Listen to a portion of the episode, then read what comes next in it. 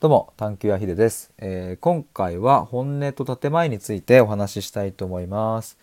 えーついこの前ですね、えーと、日々疑問に思ったことだったり、えー例えば言葉の定義についてどう思いますかみたいなものがあれば、ぜひ、えコメントやレターで、えくださいというふうにお願いしたところですね、え早速レターをいただきまして、え今日はその、え収録になります。でその方からはですね3つのテーマでいただいたんですが、え今回は1つに絞って、えそこの本音と建前というところのテーマだけでお話ししていきたいと思います、え改めましてこのチャンネルでは対話と考えることを大事にしている僕が日々疑問に思ったことや言葉の背景について深掘り探求していく配信をしていますということで早速、え本題に入りたいと思うんですがまずどんなレターをいただいたかちょっと読ませていただきたいと思います。えーヒデさんこんにちは。気になる言葉いくつかあります。ぜひヒデさんの意見や思いを聞いてみたいです。えー一つ目、本音と建前。どこまでが本音なのか、その本音すらも実は建前なのではないかと思うこともあり、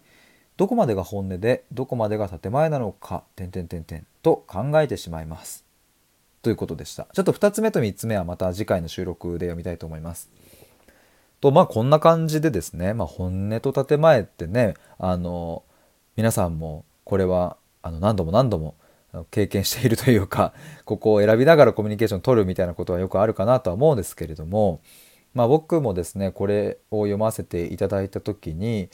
確かにこれあるなっていうことを思ったんですよ。まあというのもその本音だと思ってこう言ってみたものの、まあ、ちょっと家帰って振り返ってみたらあれなんか本音言い切れてないなみたいな。やっぱあれなんか建前で言ってたのかな自分。とかって思う時もあるし逆に、うん、建前で言おうと思っていたのになんかあまりにも本音の部分が強すぎちゃって 自分的には建前でこう言葉を選んだつもりが本音があの表情と一緒に漏れてたみたいなこととかも、まあ、あったりするからなかなかねこれ、うん、難しいなって僕もこれ読んだ時に思いました。そして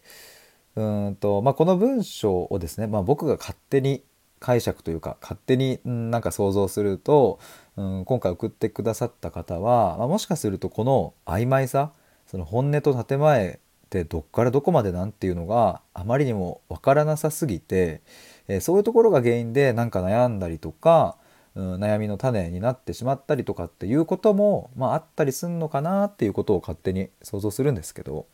まあ、なので今回はですねなんかうんそういうのを、まあ、解消というか、まあ、どういうふうに向き合っていけばいいんだっけみたいな視点も合わせて、えー僕なりの意見思いっていうのを話せて、えーいけたらいいなというふうに思います。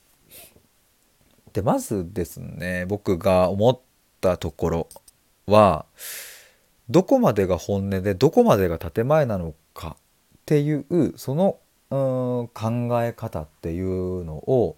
一旦ちょっと疑ってみるといいかなっていうふうに思います。まあ、これ端的に言えば本音と建前の境界線を探るというか、うん、そのどどこっていう線引きをするみたいなイメージだと思うんですね。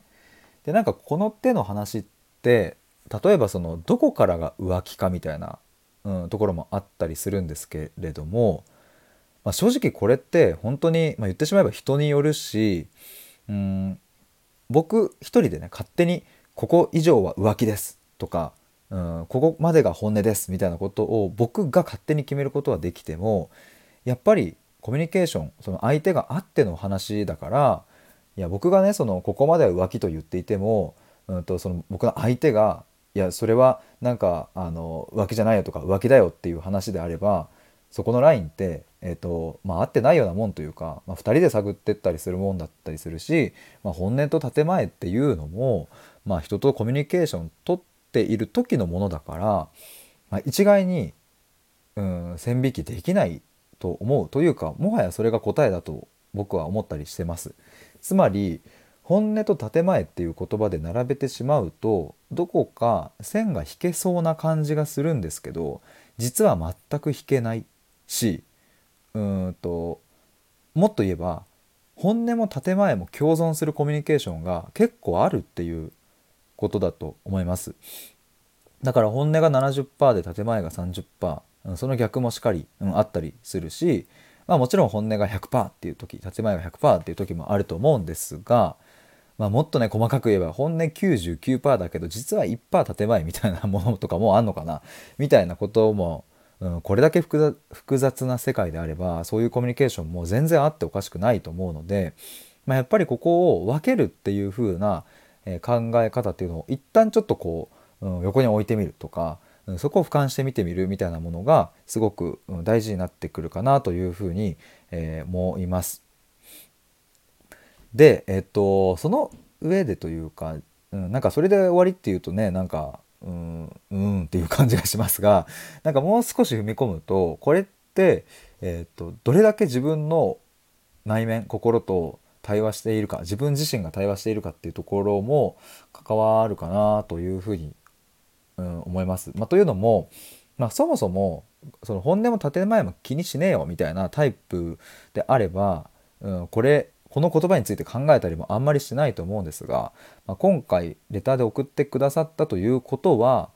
うん、やっぱりなんかその本音でいきたいなって思う時があったり、うん、建前っていうのもねなんかちゃんとこうなんだろうな気持ちのいいコミュニケーションの一つとして使っていきたいなという思いがあったりまあいろいろそういう本音と建前についてえー、とその送ってくださった方なりの考えっていうのがあるとは思うんですが、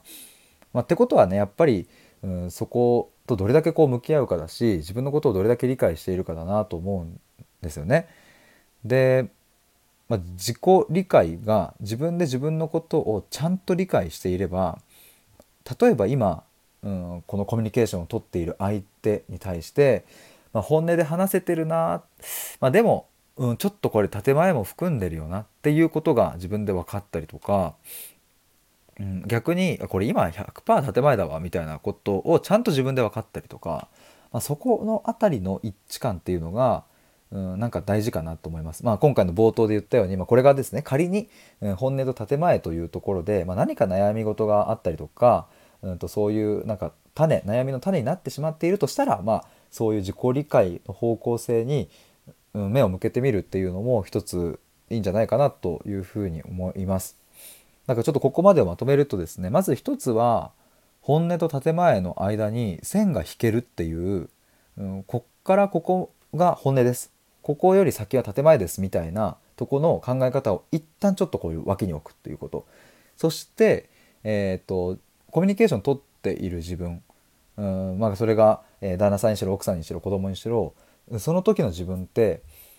本音何パーなんだろうとかっていうのをちょっとふって見てみるとかそういうふうに自己理解の方向性に持っていくっていうこの2つの視点があるとうん、まあ、ちょっと見え方が変わってくるかなっていうことは思いました。で、まあ、最後最後にというかもう一つうん今話してて重要だなと思ったのはうん、この本音なのか建前なのかもよく分かんねえっていうその状態ってダメなんだっけっていうとそんなことないしいやいやむしろ人間のコミュニケーションって結構そういう世界なんじゃないっていうのもあったりするからこれ本音なのかなとかいやこれ実は建前だったのかなみたいなところのうんなんか中途半端なんかふわっとしてるみたいなそれでいいっていうところの視点も、うん、一つ持っててもいいのかなっていうふうに思います。むしろさっき僕も例で言いましたがこれは本音100%ですこれは建前100%ですみたいなどっちか100%みたいなコミュニケーションだけしか取らないっていうのも、うん、まあ見方によってはですね素直とかうんと、まあ、嘘がないとかになるのかもしれないけどなんかそういうものってうんそういうコミュニケーションだともしかするとね逆の見方をするとあんまり深みがないとか、うん、言葉が表面的に感じるとかっていうふうになるかもしれないしそして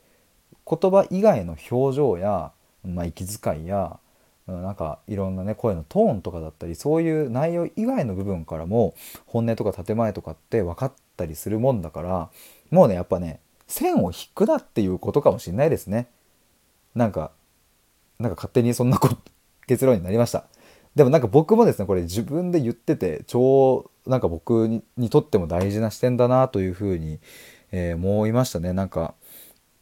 本音建前、まあ、どこからが浮気かとか、まあ、他にもこういううんなんか議論とかテーマとかってたくさんあると思うんですけれども線を引いちゃったり定義しすぎちゃうとですねやっぱり固定化されて動きがなくなっちゃうからそのなんか曖昧さを楽しみながらまあでも時にちょっと見方を、分類分類するぐらいの感じでやってみるとか、うん、その感じがいいかなというふうに思います。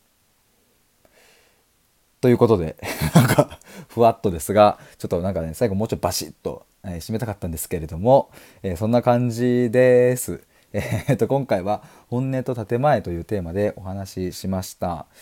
えーと、で残る2つはですね先に言っちゃうとこの方から「同情と愛情」という言葉について考えてほしいということと、えー、もう一つが「優しい」という言葉について、えー、っていうテーマで、えー、レターを頂いてますので次回の収録で、えこの2つのテーマについてお話ししたいと思います。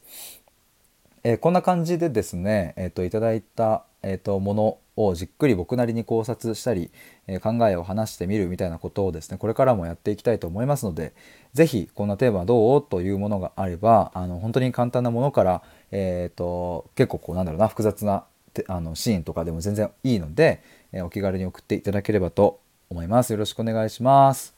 えっ、ー、とですね最後に僕があの運営している探求アトリエというのがあるんですけれども、えそちらの方でもこんな話をしていたりだとか、えー、しています。無料です、えー、 Slack で運営してます。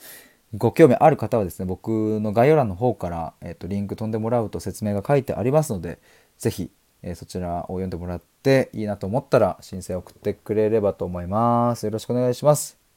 では、以上です。また明日。